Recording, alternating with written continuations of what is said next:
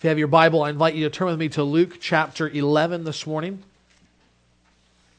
We're at Luke chapter 11, and we're going to begin as we pick up where we left off uh, last week at verse 29.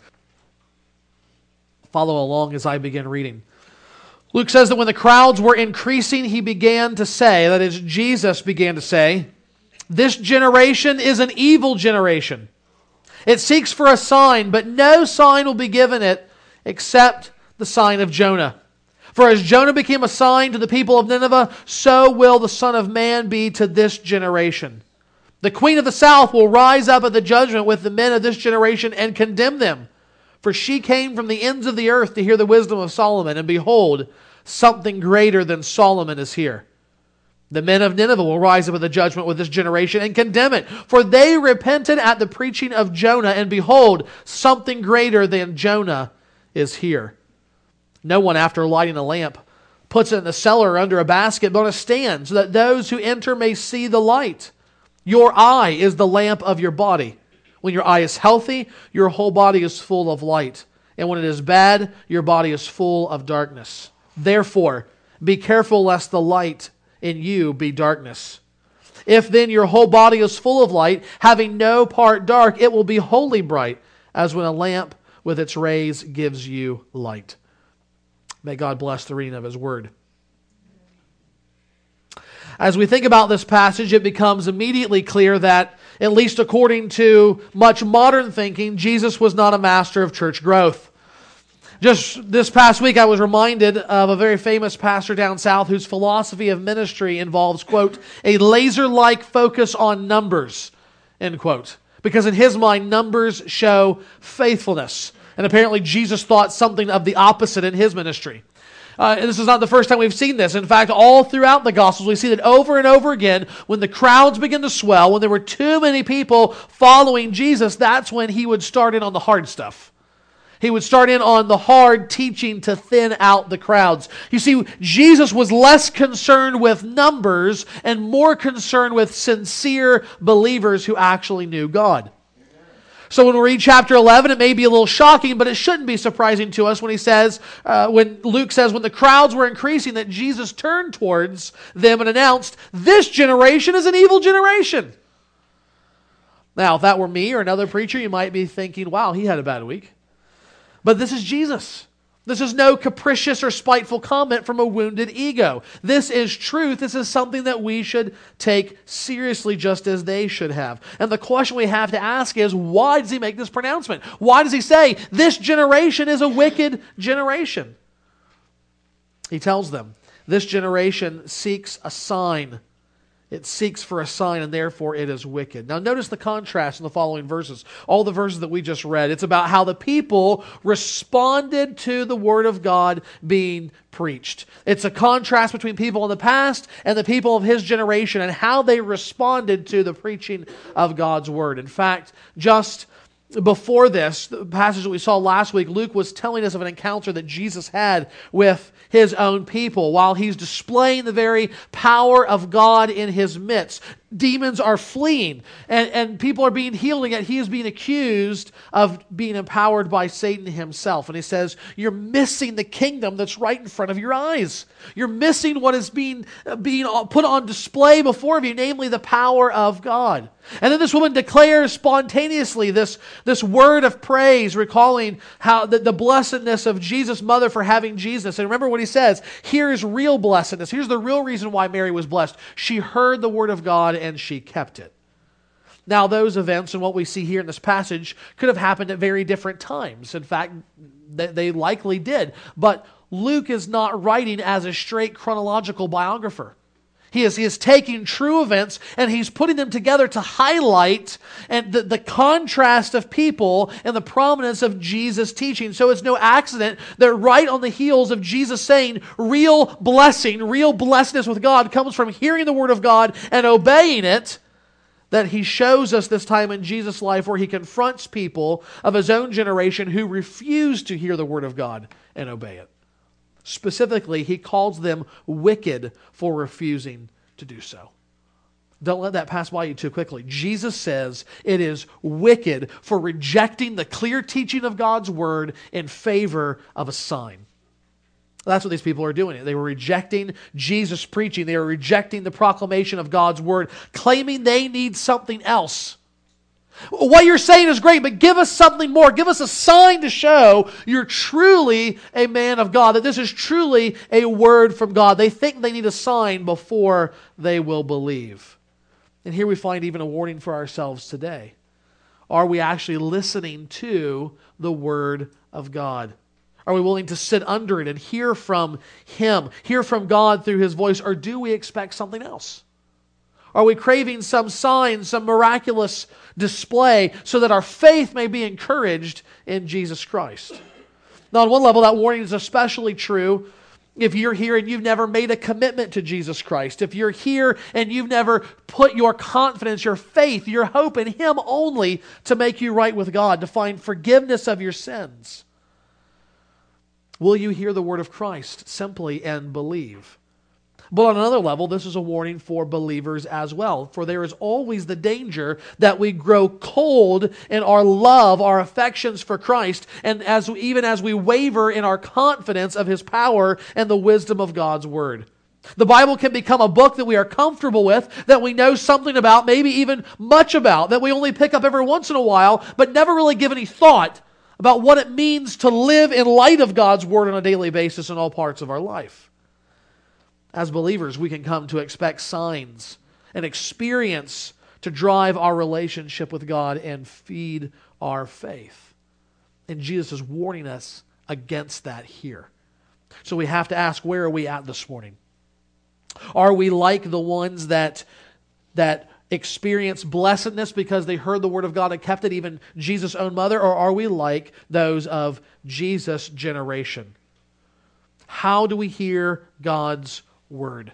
That's what we want to be asking ourselves and, and even answering. How should we hear God's word this morning? Because I think that's what Jesus is showing us. In fact, I think he shows us that we should hear, we should listen to the word of God in three ways. First, we should listen with repentance we should listen with repentance.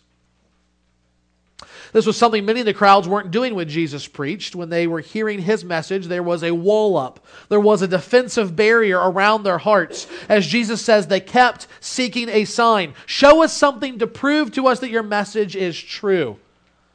Now, why do they want that? Why was a sign so important to them? In truth, they didn't need a sign.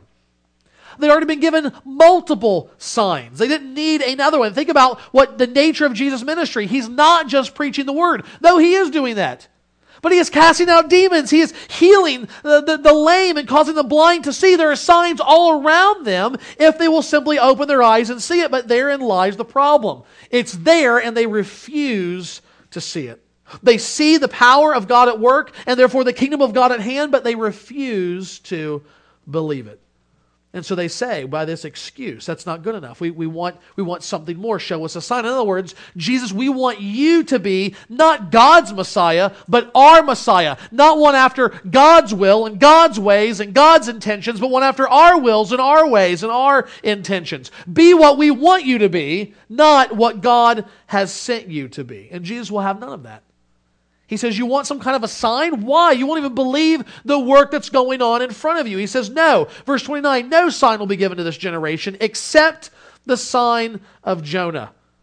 For as Jonah became a sign to the people of Nineveh, so will the Son of Man be to this generation. I'm your sign, he says. No miraculous event. I am your sign. Look at me, hear my word, and repent. That's what you should be doing, and it's shameful that you're not.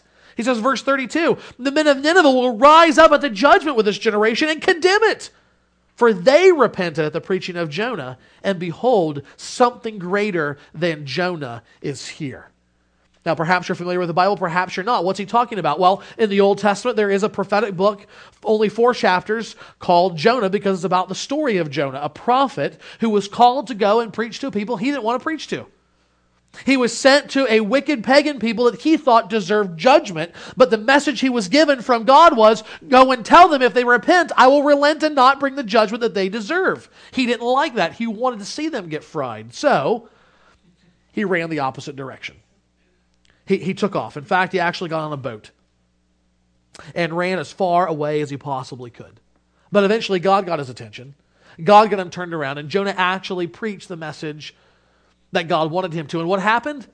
The whole town repented, from the king down to the lowest peasant. The entire city of Nineveh repented at the coming judgment of God. In fact, so repentant were they, that they did not simply put on sackcloth and ashes on themselves, but on their animals, on their pack mules, the donkeys. They load them up too because we are sorrowful for our sin and we do not want judgment to come.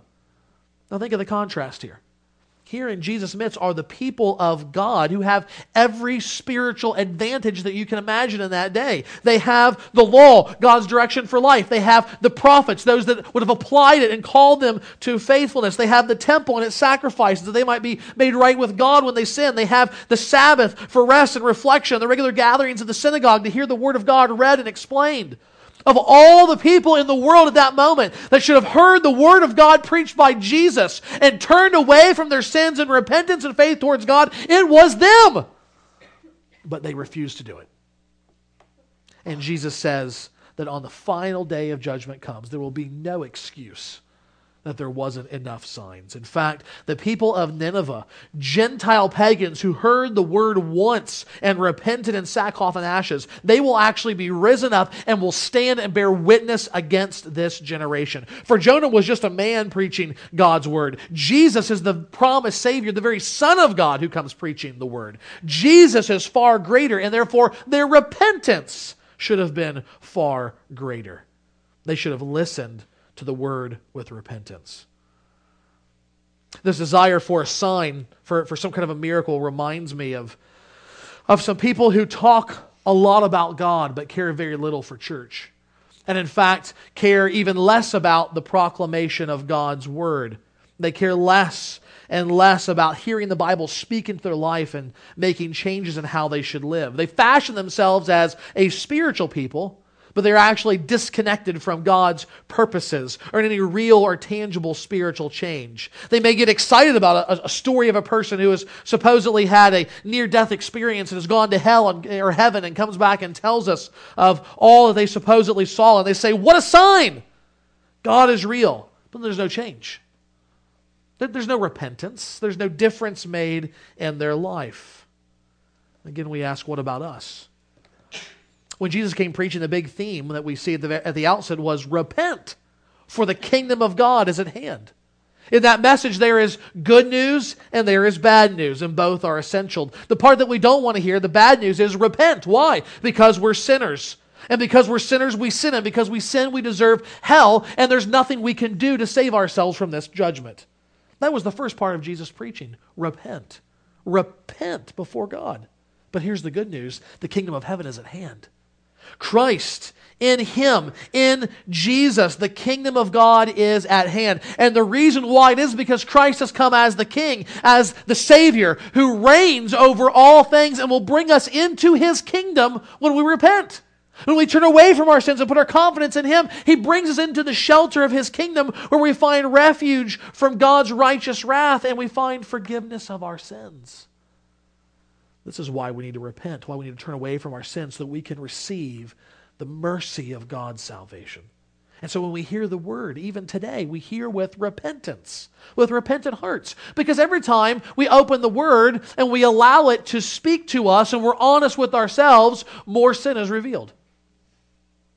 More sin is revealed, even as a Christian.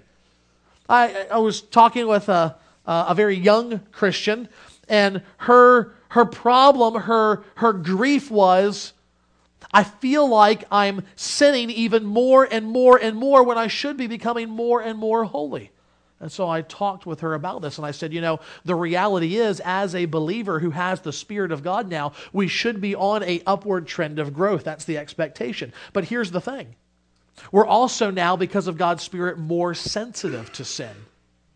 And so perhaps whereas before we weren't even aware of the sin that's taking place in our life, now it feels like suddenly we're a Christian, we should be growing, and I'm so sinful. The roots go so deep. It's not because you're sinning more, it's because now you're more aware of the sin that is there. And so therefore, I've said it so many times, but he's so right. Luther got it right. The, the, the Christian life is one of repentance. Every time we come to the Word, Jesus sticks the knife in just enough to show us sin, sin. And I turn away, trusting Him over and over again that He will forgive us and He will guide us in paths of righteousness for His name's sake. So when we come to the Word of God, we must listen with repentance. That's what Jesus teaches here. But we must also listen with humility. We must, secondly, listen with humility with humility. Jesus says that in addition to the people of Nineveh, another would also bear witness against this generation. In verse 31, we read that the queen of the south will rise up at the judgment with the men of this generation and condemn them, for she came from the ends of the earth to hear the wisdom of Solomon, and behold, something greater than Solomon is here. Now, whether it's National Treasure or an Allan Quatermain story, the idea of Solomon's wealth and wisdom has fascinated fiction writers for years. But here, Jesus is referencing a true story of someone intrigued by Israel's King Solomon back in his own day. This afternoon, you can go read 1 Kings chapter 10, the first 10 verses, and you will find the historical account of the Queen of the South that Jesus is making reference to. She was the Queen of Sheba, which is likely modern day Ethiopia. She would have traveled great distances to verify all that she had heard about Solomon's wisdom and wealth. Now, here's the thing we have no idea how she came to hear about this. I mean, it's not like Israel was sending out missionaries back then. But somehow news had spread. And what's more amazing, because you can imagine one kingdom to another, there's this, there's this guy amassing enormous wealth in the Middle East. We wanted to figure out who this guy is. Is he a threat? No, no, no. More than that, First King tells us that she heard, she heard not just of wisdom's uh, of Solomon's wisdom, not just of his wealth, but she had heard about the things concerning the fame of the Lord's name. She had heard about Solomon's God, about Yahweh. And so she comes to see Solomon. And despite what the movies show, it's not about romance. The Queen of Sheba there is not to is, is not there to have some dalliance or to find a husband. No, they're talking even more than politics all the time. King says that she goes and she sees the temple in Jerusalem, that she learns of the sacrifices offered there. At great cost, traveling, as, the, as Kings tells us, with a huge entourage over a great distance, bearing magnificent gifts, she comes seeking wisdom. She comes desperately seeking out the truth about the Lord God Himself. And so at the end, she's found what she's looking for, and she says, Blessed be Yahweh, your God. Think about how different she is in comparison to the people that Jesus is thinking of and talking about in his day. We have a queen, a pagan Gentile, yet she is desperate for God's wisdom. Here we have the Jewish covenant people of God who reject God's wisdom when they hear it. We have a queen who was astonished and blessed and blessed God because of what she saw and heard from Solomon. And on this side, we have people who gripe and complain and want more and deride Jesus, though he is greater than Solomon who stands before him. We have a queen who travels afar off, sacrificed much to hear God's wisdom. But on this side, we have Jesus who came from heaven and set aside his glory to tell them of God's wisdom and salvation, and yet they refuse to receive it. They refuse to seek God's wisdom because of the arrogance of their hearts. They are not humble, they are prideful. They think they're, they know all there is to know about the scriptures and, and life with God, that they understand God's will and God's ways. They lack humility, and therefore they have no sense of desperation for God or His wisdom. Even today, we have to listen to God's word with humility if we're going to benefit from it we have to come prepared that our minds might be changed, our ideas might be tweaked, our faith should be deepened. In the mid 1700s, George Whitefield was a powerhouse of evangelistic zeal, traveling all over England and what was known back then as the American colonies. You ever heard of that? And uh, he was given great blessing by God. Uh, thousands upon thousands were saved under Whitefield's ministry. But here's the reality he was this, he was this titan of an evangelist only two years after he was saved. How did it happen? How did a man who was, by his own accounts, an ordinary college student experience such a dramatic change, who came to have such facility with God's word and to be such a powerful preacher? Whitefield himself explains it was because he humbly sought the wisdom of God in the Word of God. pastor and biographer Steven Lawson says this quote, Whitefield's spiritual devotion was established upon his immovable commitment to the Bible. Once he was converted, the scripture immediately became his necessary food and fueled the fire in his soul for God. The more he immersed himself in the Bible, the deeper he grew in his dedication to know God and to advance his kingdom. The flame in his soul spread quickly, setting his newly regenerated life ablaze in a relatively short period of time. In fact, it said that not long after his conversion, if you were to go to the town where Whitefield lived, probably the only light that would be on in the morning, a, a, a, physical lamp that would have had to have been lit, would have been the tiny one in Whitefield's room above a bookstore. Now, that's a great place to live. His little lamp in his room above his bookstore, because even as early as 5 o'clock, he was already deep into Bible study with his Bible opened on his bed his Greek New Testament opened on his bed next to it, and Matthew Henry's commentary in the Bible opened above it. And there he was, literally, physically on his knees before God's Word, praying for insight and reading and reading and reading until it yielded its treasures. He was desperate to know the truth of God's Word and experience Christ's wisdom, and he found what he was looking for. Whitefield says, speaking of those early days, I began to read the Holy Scriptures upon my knee this proved meat indeed and drink indeed to my soul. I daily received fresh light and power from above. See, when the queen traveled to Israel, she came ready to learn. She came wanting answers. We're told that she drilled Solomon with question after question after question after question, seeking to hear true wisdom from his God. And yet, so many, as in Jesus' day, come to the Bible thinking they will stand in judgment over it, that they will sit listening to a sermon, deciding whether or not truth has been spoken, whether or not the preacher gets it right. And I hope I don't ever give the impression to you when I stand behind this desk that I have all the answers, because every Monday when the preparation begins, I have to come humbly before the Word, knowing I need wisdom from God, lest I not understand what is before me and I have nothing to feed to you in a week. I need to let the word humbly inform me and correct me before I can begin informing others and correcting others. I need the word's life giving and life changing power. Therefore, I need to come like a man desperately in search of food. I need to come like a man desperately in search of wisdom. This is how Jesus says we should listen to his word. We should come with repentant hearts, allowing God to speak into our lives, confronting our sins. We need to come with humility seeking God's wisdom, which we desperately need. And if we do both of those things, it reveals that we are listening with faith. This is the third thing that we see here. When we come to God's word, we must listen with faith. With faith. now, I know verses 33 and 36 or through 36, as we read at the beginning, might seem a little intimidating at first because what Jesus is saying sounds at first pretty obscure. We get light and darkness lamps, but then he's talking about eyes and houses, and we're thinking, uh, what is he talking about here? And the key is to, to latch on to that basic imagery of light and darkness. And remember, he's using it the same way that we use it, the way we use it all the time. Some of you are uh, college students here. Uh, some of you are just in school, and you can um, perhaps sympathize, if not empathize, with those times when you're going to a class, and perhaps it's a new lecture, perhaps it's a new class, but you're sitting there, and the, the, the, the professor is talking and talking and talking, and you feel as if you are in the dark. You have no idea what they're talking about. It's like a foreign language. Is this Klingon? What am I listening to here? Because I don't get it.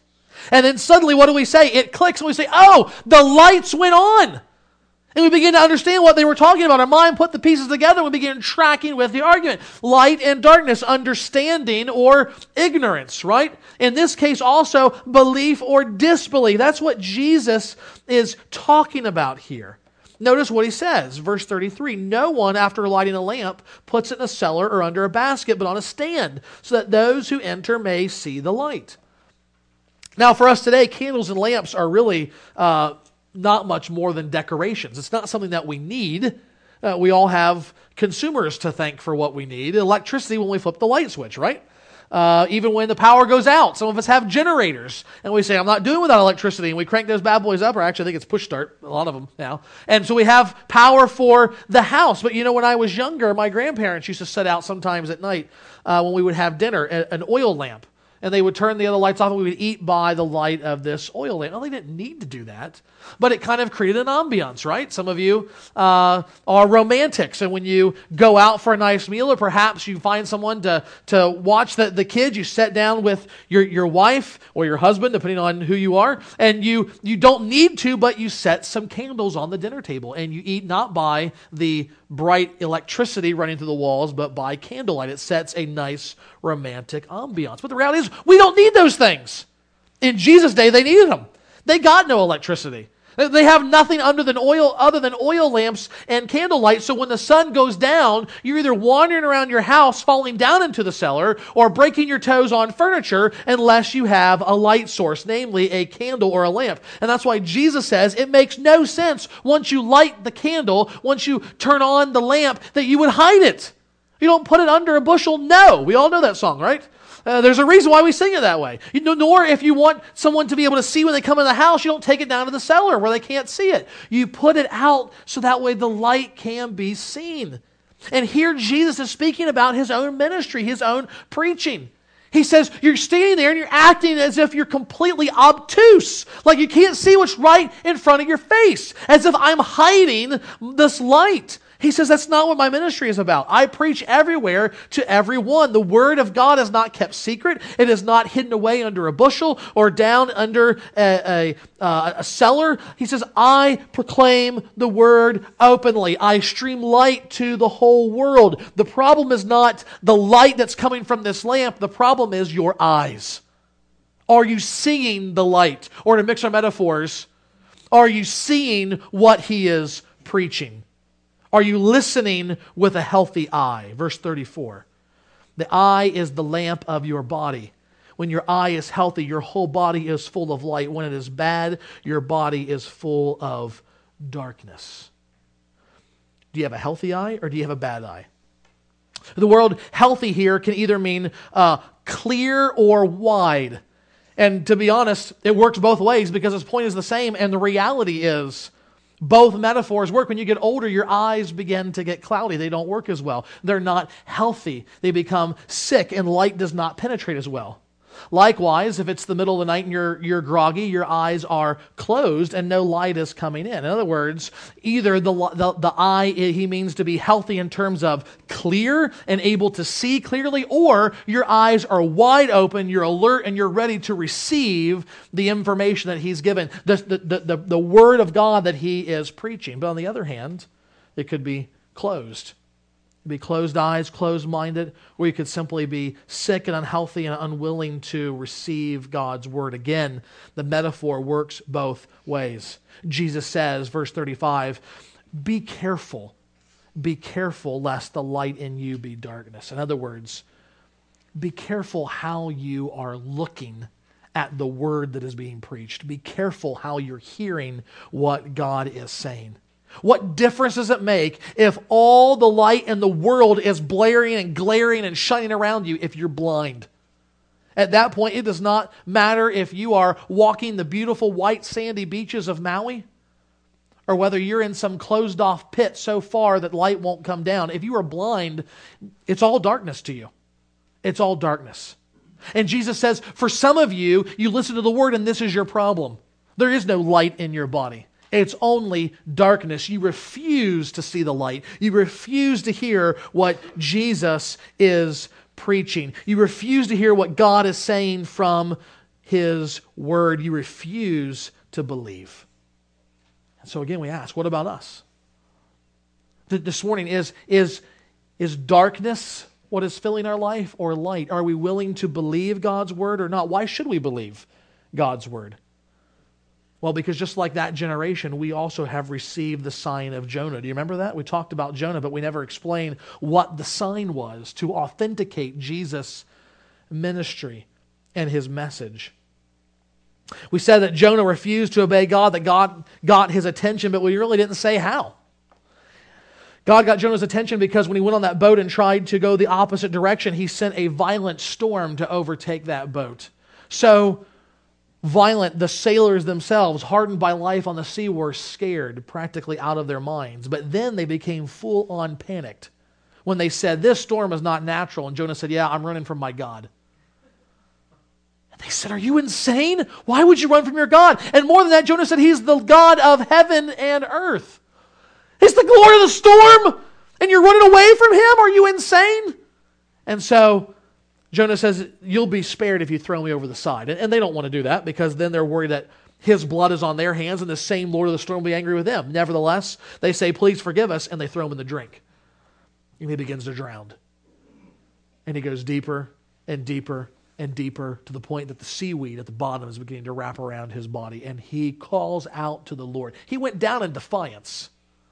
And when the air started to get thin, he calls out for mercy mercy for his sin, of refusing to believe God's word, of refusing to obey God's word. And in his mercy, God, with not a slight bit of providence and humor, sends a giant fish to rescue Jonah by swallowing him up in the sea. For three days and for three nights, Jonah was safe. And at the end of that time, God makes the fish to beach and vomit up Jonah on the shore before it heads back out to continue its life, wondering what in the world he had just eaten. But God knew what he was doing because the people of Nineveh worshiped the god of the sea, represented by the fish, Dagon. And so we saw, when they saw on the beach this giant fish vomit out this man, they thought, we should listen to this guy we should listen to this man. And Jonah preached not of their false God, but of the true God and of the repentance that was necessary because of their sin and the coming judgment. And they repented. They listened and they believed the wisdom that was given to them. Now, Jesus says, the same sign is going to be given to you. But remember, he says, one greater than Jonah is here. I am greater than Jonah. Jonah had a near death experience emerging from the fish three days later, but he says, I will actually taste death for you. I will experience death. I will not be put into a fish. I'll be put into the ground, into a grave. But on the third day, I will rise again. Why? What, was, what did it all mean? Why did he die on the cross? Why was he raised back from the dead on the, on the third day? Peter sums it up well in Acts 10. He's preaching to Gentiles and he says, God anointed. That is, that is, he set him apart. God anointed Jesus of Nazareth with the Holy Spirit and with power. And Jesus went about doing good and healing all who were oppressed by the devil, for God was with him. And Peter says, We apostles are witnesses of all that he did. In other words, what you're reading here in Luke. The, the, this is where Luke got this information. The witnesses of what Jesus did. We are witnesses of all they did both in the country of the Jews and in Jerusalem. They put him to death by hanging him on a tree.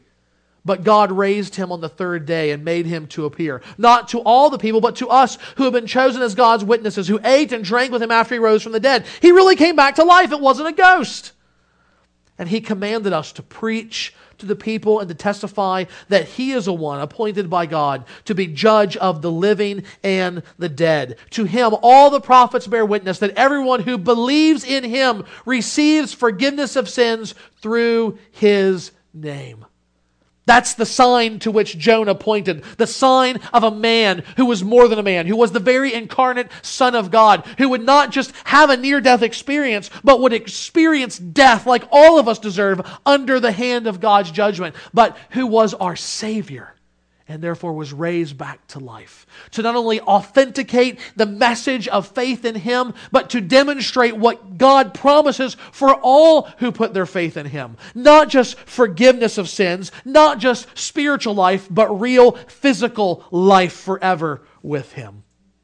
Something greater than Jonah is here. That's why we should listen to His word and believe.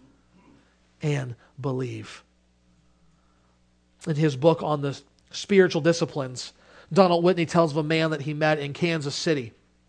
A man who had been severely injured in an explosion, leaving his face badly disfigured, causing him to lose his eyesight and the use of both of his hands. In fact, the way he tells the story, it sounds like perhaps this man's hands uh, were so damaged they had to be amputated and he didn't have them at all.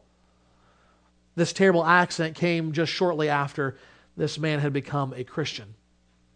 And he told Dr. Whitney that one of his greatest disappointments at that time was that he could no longer read the Bible for himself. But then he heard about a lady in England who could read Braille with her lips.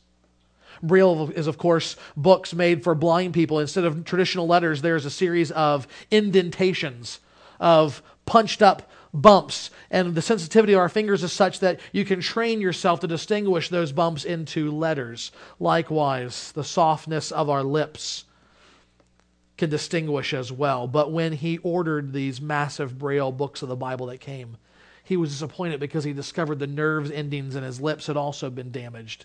He did not have the ability to distinguish between the characters. He thought he still might be able to learn it, so he kept trying and he kept trying and he kept trying. And one day, quite by accident, his tongue scraped across the braille on the pages.